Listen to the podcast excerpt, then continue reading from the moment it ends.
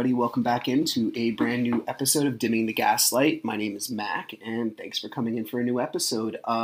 This one today is pretty cool. Who doesn't love a good Where Are They Now? And I'm going to bring back the very first guest that I ever had on this podcast and tell you what's going on in their life.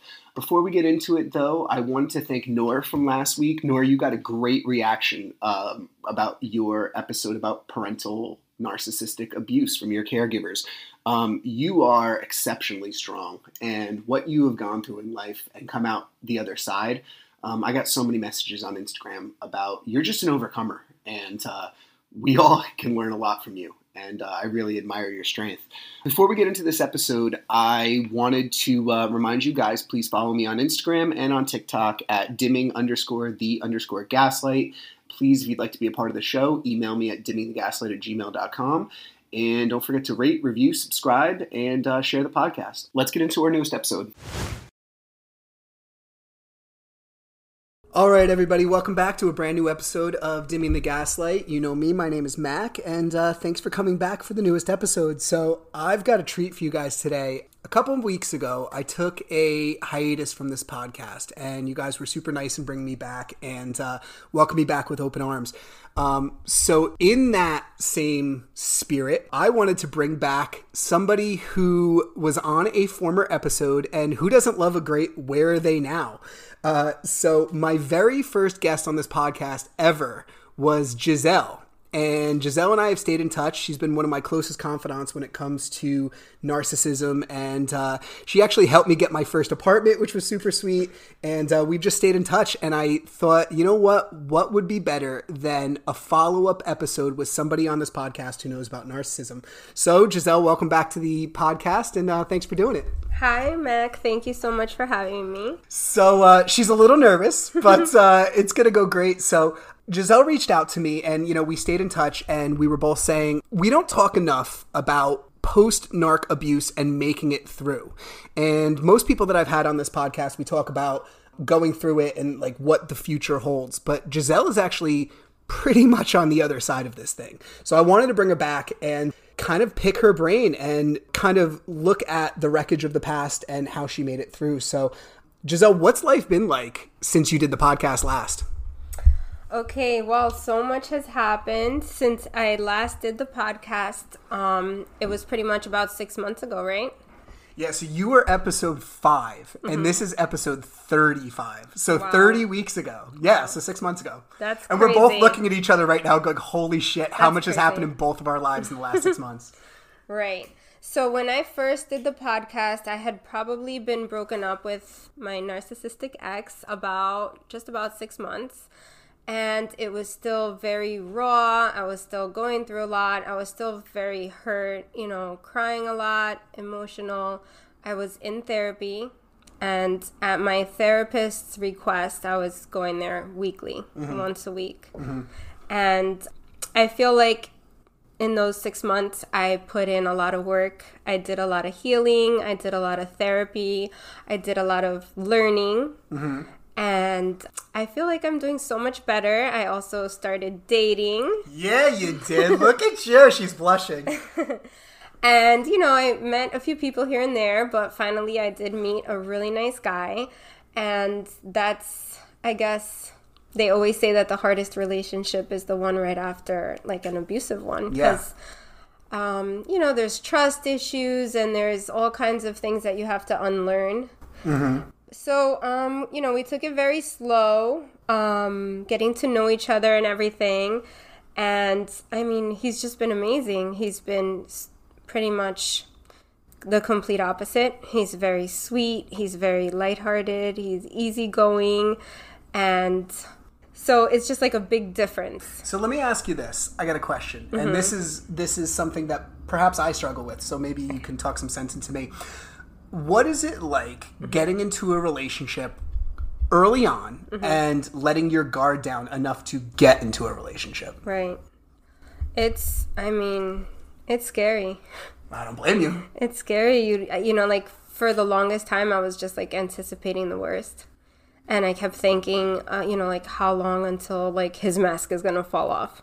Or, yeah, I think it was on your episode I said, a person can only keep a mask on for, 120 days.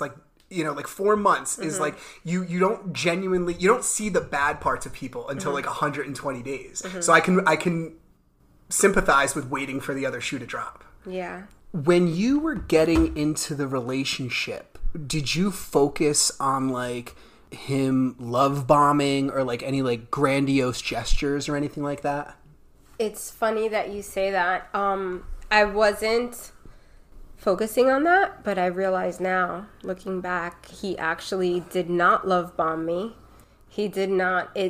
The relationship started out like a normal relationship. At first, it was just purely attraction. And then, getting to know each other, and it grew little by little by little. So how did you get to know each other? Well, the traditional way, we went, first we met on the dating app. We talked on the phone for about a month, and we went out on a date. A month? Yeah. Wow. Yeah, because I was actually in Florida when I first started talking to him, and, just had different things going on, so I never actually made time to hang out with him. And then finally one day I went out with him, and at first we would just see each other one day a weekend, and then a weekend would pass, and then we'd see each other again, and little by little then we started seeing each other 2 days in the weekend, and then we started spending the entire weekend together, and then we started spending every weekend together. You're smiling as you say it too. So it was actually very, very gradual. There was absolutely no love bombing, no professing love early on. Yeah. Something about him, day one, literally our first date, I noticed that he was very empathetic. He was very sweet, very attentive. And you know what? Honestly, I don't even think he was looking for a relationship. I think he was just dating. How'd you find him? On a dating app? On a dating app. Mm-hmm. He reached out to me. And she's smiling right now telling this story. She's so smitten. He reached out to me, and, it took probably about a month of talking before we actually met. And then once we met, obviously we hit it off. But anyways, my point is that it's not easy. You have to take it very slow. But I definitely noticed a lot of differences between, personality-wise. But it was scary because I was always anticipating the worst. Would you say, so getting into the relationship, would you say you had this maybe stored up fear of having to walk on eggshells? Maybe something you might have done in your past relationship might set this guy off? You just hit the nail on the head. So, for the most part, our whole relationship has been lighthearted, fun. It's going out on weekends, having a nice time. Nothing's really, pressing. Nothing is, stressful at all. Mm-hmm. It's just a fun relationship. Mm-hmm. So, I did notice, after months of dating, one weekend we were going out, or actually we were going to stay in that day, but we went to the liquor store, and we're walking up and down the aisles, and he's like, "Why don't you pick out the bottle of wine?" So I'm walking around. And I bet you probably pointed at yourself. Nobody can see us right now, but you probably pointed at yourself, and you're probably "Are you talking to me?" No. Do you know what I did? I had to leave him alone in the aisle, and I walked around, and I felt my heart in my throat. I'm why am I panicking? Why? What is causing me to panic? And then I just had a flashback, and I remembered if I did anything in my past relationship, for example, pick out wine, or pick out a restaurant to go eat at, my ex would not like it, and then he would be our whole night and possibly the whole weekend would be ruined. And now you're I have choices. No, now I was afraid to make a choice. And I can't kill anybody with the choices. I was what if he doesn't like Pinot Grigio? What if he doesn't like this? What if he... And then I was wait a minute. This man's not going to taste it and say his night is ruined because I picked the wrong... I'm he's not this person. But it literally took me about 15 minutes walking... Thank God it was a big liquor store. Walking around. And I couldn't even put my finger on it why I couldn't make a choice about the wine. And then I realized I was so traumatized by my ex. And I was so much walking on eggshells that something so simple. So just to like put it in perspective, let's just say with my past relationship, if we went out to eat mm-hmm. and I picked the restaurant, mm-hmm. which a perfect example is a wonderful restaurant that I love. It's called Paisano's in Rutherford. Okay. Really good Italian restaurant. I was dying to go there, went there with my ex. We had what I thought was the most delicious dinner. Mm-hmm. We didn't even get home. It's, mind you, like 5 to 7 minute car ride home. Mm-hmm. All of a sudden, he was like, this food made me sick. This is all your fault. You want me to be fat. You want me to be sick. And like the entire weekend. All I wanted was spaghetti and meatballs. It had nothing to do with you. Honestly, like now we can laugh about it. But at the time, yeah. it was like pretty much like oppressed. Like it was just. It gets to the point where you can't make a simple decision because everything is going to be your fault. You're paralyzed by fear. Yes. Yeah, I know. And even, you know, like even talking this out in therapy, I never did because I didn't even articulate it. Mm-hmm. So until basically experiences with him make past traumas come up. So when you were having this, let's call it an anxiety attack for lack of a better word, in the liquor store, did you convey it to him? No. And you just let it ride? No. There's, you know, like he knows a lot. He knows, obviously, when I wake up, he knows I still am on medication because of my last relationship. He knows I'm on medication. He knows I had a bad relationship.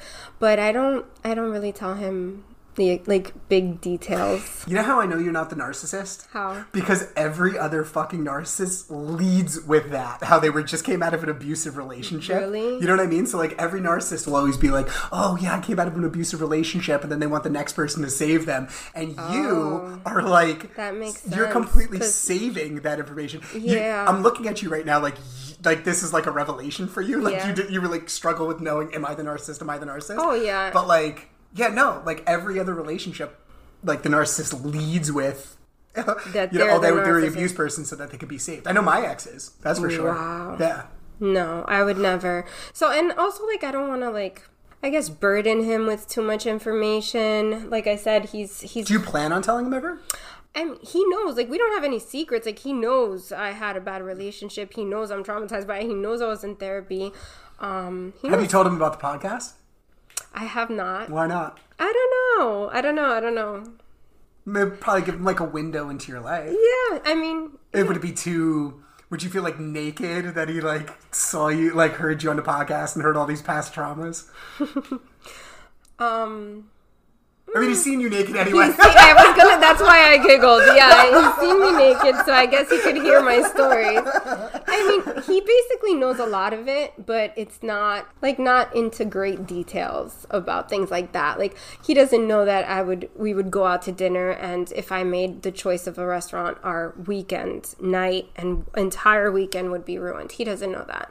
And the more I talk about it, the more I realize how abusive that relationship was. Mm-hmm. It really was. Mm-hmm. Because even if, like, let's just say you're with your girlfriend or even a date and you don't like the food or something, you would never blame another person. Well, you know what stands out to me? Of course not. And you know what stands out to me, too? I can remember going back when you did the original episode, and I remember a part of that episode where you said he never took you out and he never took you anywhere, and he would like take pictures of the food or like the scenery or the ambiance or whatever. And you were like, well, how hard is it to take a picture of your girlfriend? And now this guy is like, simple decisions. You know, it's like, it's just not how the real world works, and you don't realize that until you're out of it. Oh, yeah. Everything, like pretty much everything about that relationship was manipulative and calculated, and I just hope that people realize that it's not normal. If somebody's making you feel bad like that, it's definitely not normal, and it's not your fault. I also recently read a meme that said that if someone's blaming you for their bad behavior, that's gaslighting you. Yeah, I read that too. Yeah, and I loved it. I probably saw it in your stories. And basically, that was basically the essence of our relationship. I would be blamed for everything. Yeah. So little things like that, it makes me nervous. Like, I could, like I said, this is like a fun relationship, a nice relationship. We've not even ever had like a real argument at this point. So it's early on, you know. So, I mean... It's been about 6 months, and I cannot picture him, like, blaming me for anything like that. So I didn't even realize why I was worried about that happening with him. Mm-hmm. But it's just like the past trauma is just below the surface. It doesn't matter how much therapy, how much healing you've done, it's still there. Has there been anything that he's done that's annoyed you? Like narcissistically? I don't think he certainly is not a narcissist. He is not at all. But like, I mean, right? Okay, so yeah, maybe that's just a bad question because, no. Yeah, I mean, like if he doesn't have those tendencies, like people fight, right? Like people, but from what I understand, I can't really, I haven't been in a healthy relationship post narcissistic abuse, but I can tell you, like, okay, so like I've told a story on this podcast, but like I used to have a job, right? And I remember being in that job and being like, this, what I know now is my ex-boss is a narcissist. And I just remember being in that job and going, this is not how the real world works. Mm-hmm. And you know that once you get out of that, I've had friends now who have left that past job and we still talk, we still stayed in touch. And we all go like, that's not how the real world works. Right. Like, and you don't realize that until you get out of it. And then you sit back and you say, holy shit, like look at all I put up with and all I dealt with and all I overcame. Yeah. It's crazy.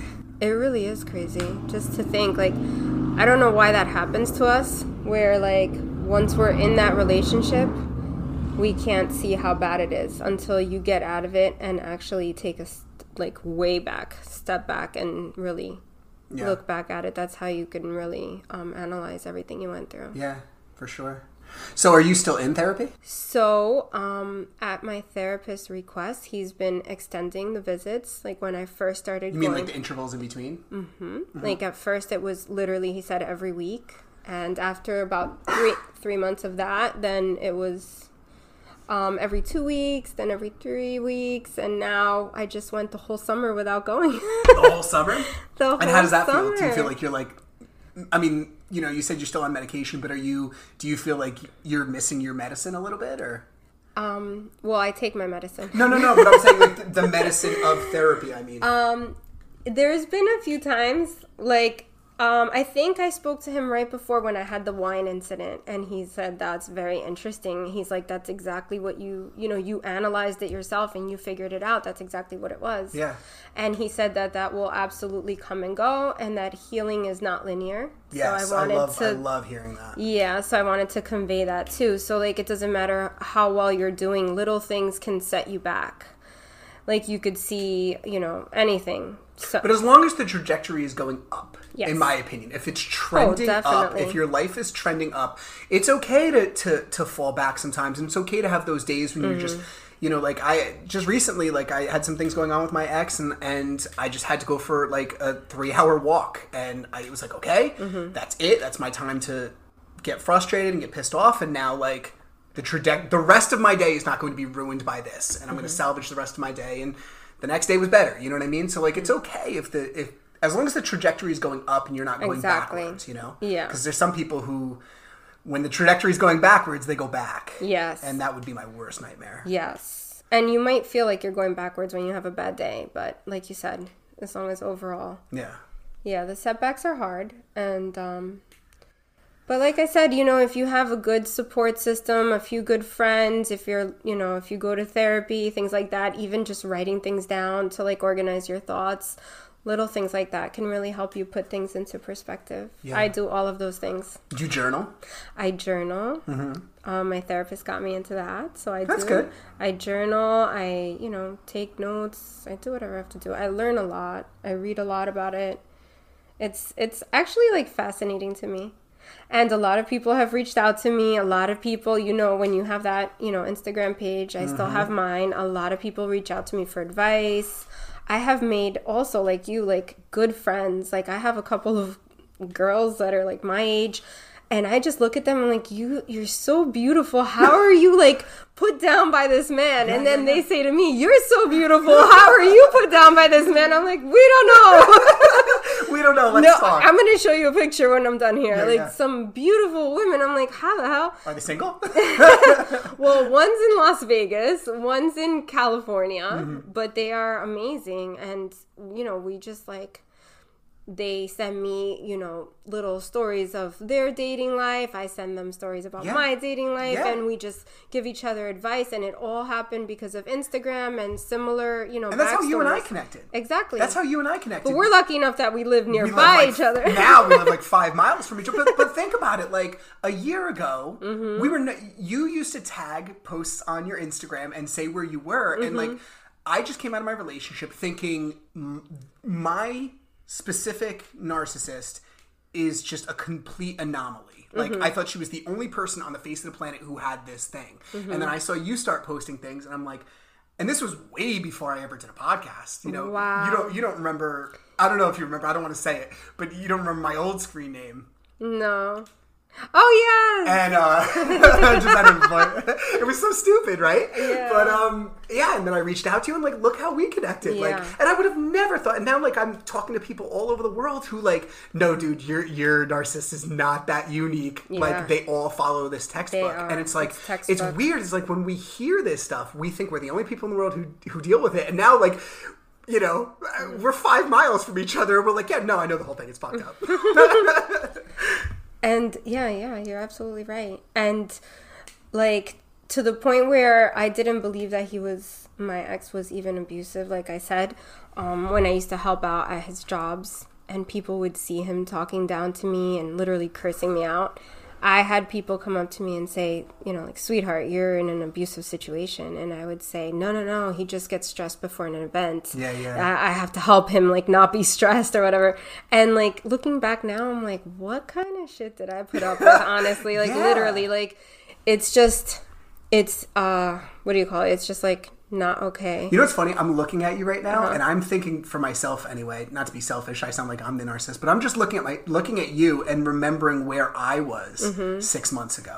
I mean, like, I was in my dad's basement, and, you know, we were calling each other, like, daily, and we were both sitting there crying and being like, she just fucking, you know, like, I can't talk to my kids. But, like, remember, like, you would call me, and you would just be crying, just, like, I'd be like, why are you crying? You're like, I don't know, I'm sad. And I'd be like, it's okay, it's all right. Like, we were just talking, and it was like, now look at us. I am Give me some. So happy for you, though. Let's go. Honestly, your place is amazing. You have a beautiful job. You're dating. You look like you have like 1,000 pounds of weight lifted off of you. Like you look refreshed. I do. Yeah. I mean, if it's not for narcissism, like I have no problems in the world.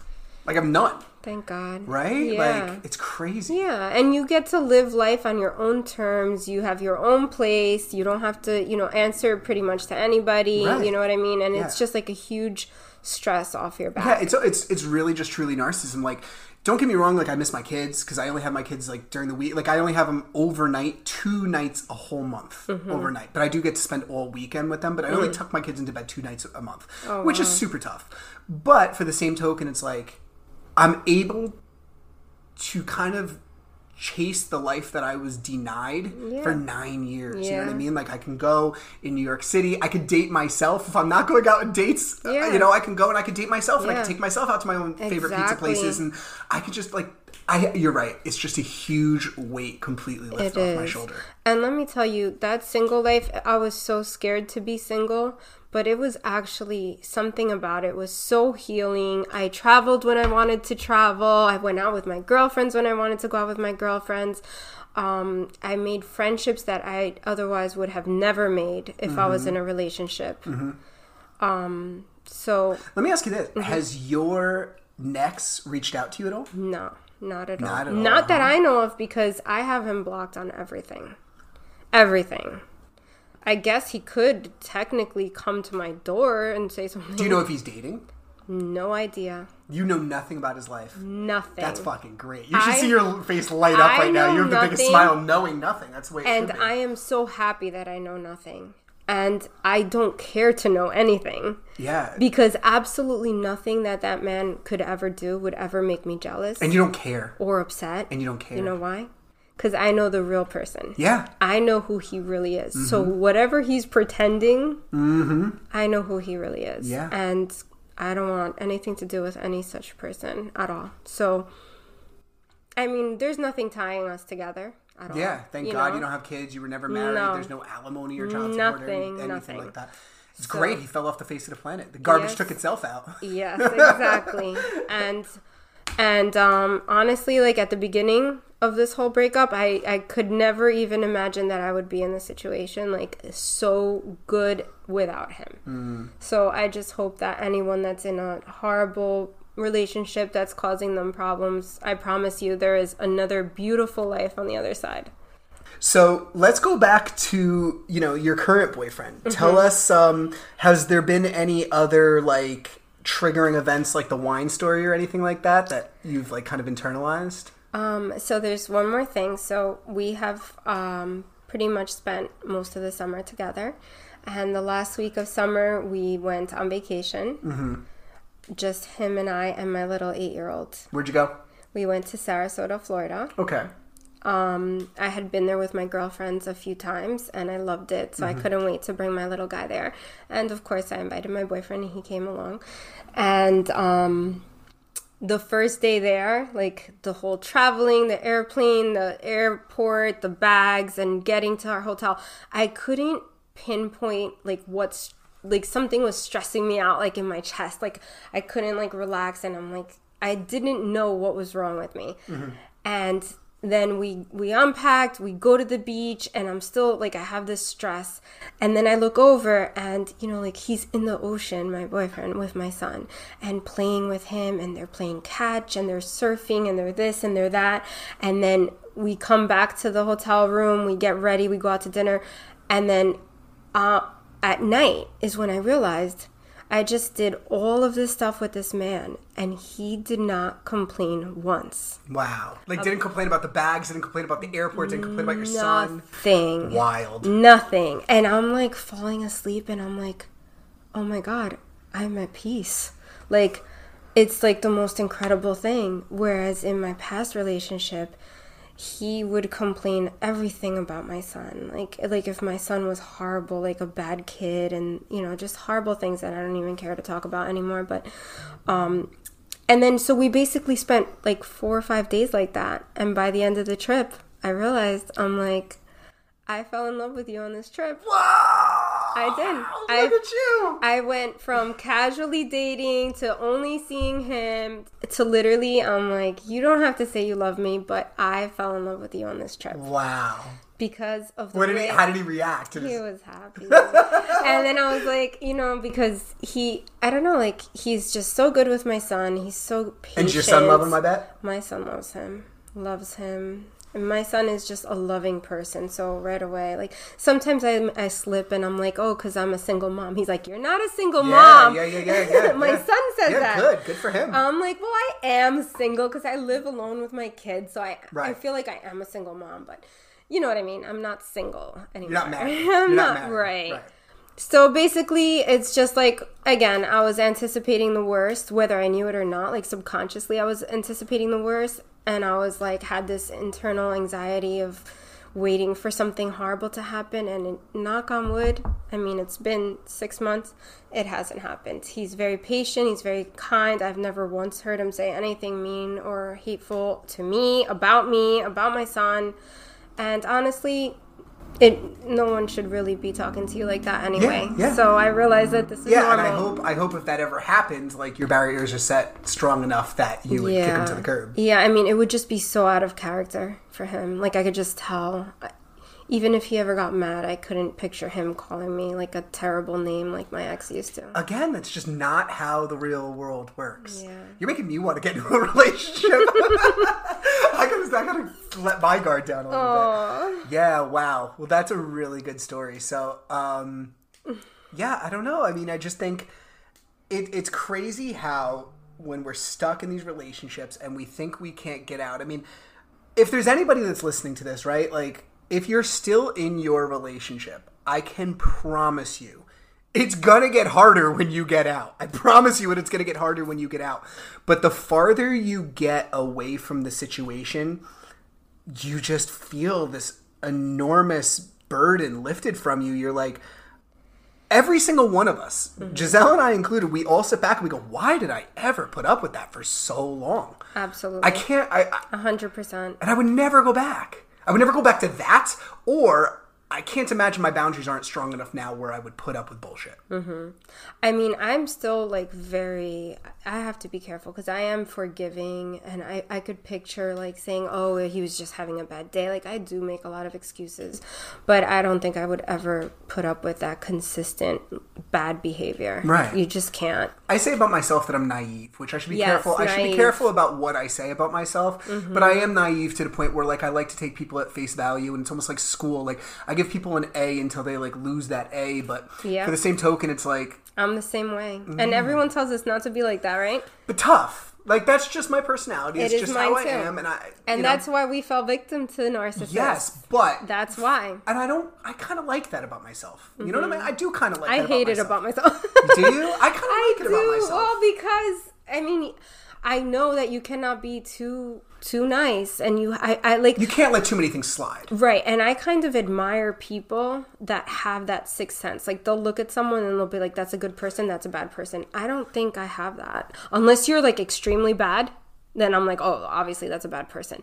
But when it's like covert like that, I have a very hard time deciphering it. Yeah, but once you know about narcissism, you can't unknow it, right? So like, if there's those, if it walks like a duck, if it quacks like a duck, if it sounds like a duck, the whole thing, it's a duck. And like it used to be like, it'd be like, if it walks like a duck, if it quacks like a duck, it's a cow. You know what I mean? Like, we used to like fuck it up. Yeah. And now it's like, no, like all of our ducks in a row, and we know that like I'm not going to settle for less than what I deserve. Yep. You know? Mm-hmm. So I'm really proud of you. Thank you. I am proud of you. You've come a long freaking way. Thank and you it's so really much. Impressive, and I'm happy that you can say that you're in love again. That's amazing, because so many of us sit back and we go, I don't know if I'll ever fall in love again. I know. And I felt like that too. Yeah. And look at you now. I know. You know? And the best revenge you can get on a narcissist is living your best life. Yes. You know? So I'm proud of you. Good job. Thank you so much. Thank you so much for doing this. Thank you for having me. Everybody, you can check her out on Instagram. She is you.better.r.now. Right? You are better now. You are better now with like dots all between it. Fuck, man. Just go look it up. I haven't seen it in a while. But anyway, thank you so much, Giselle, for doing this. Thank you so much for listening to this podcast. And until next time, everybody. Okay.